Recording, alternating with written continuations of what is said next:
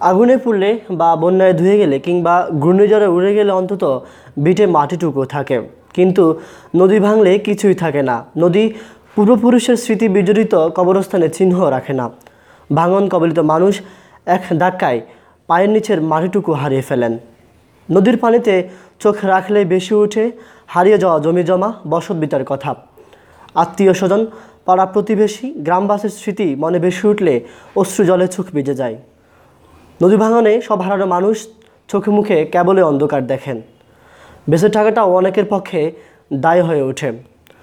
তবুও প্রতিদিনই চারদিকে মেঘনার ভাঙনের খবর আসে।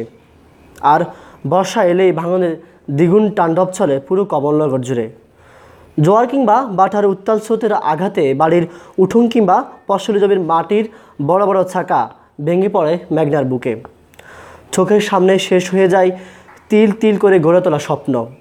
এভাবেই বহু বছর যাবৎ তৈরি হওয়া এক করুণ কাব্যের নাম কমলনগর।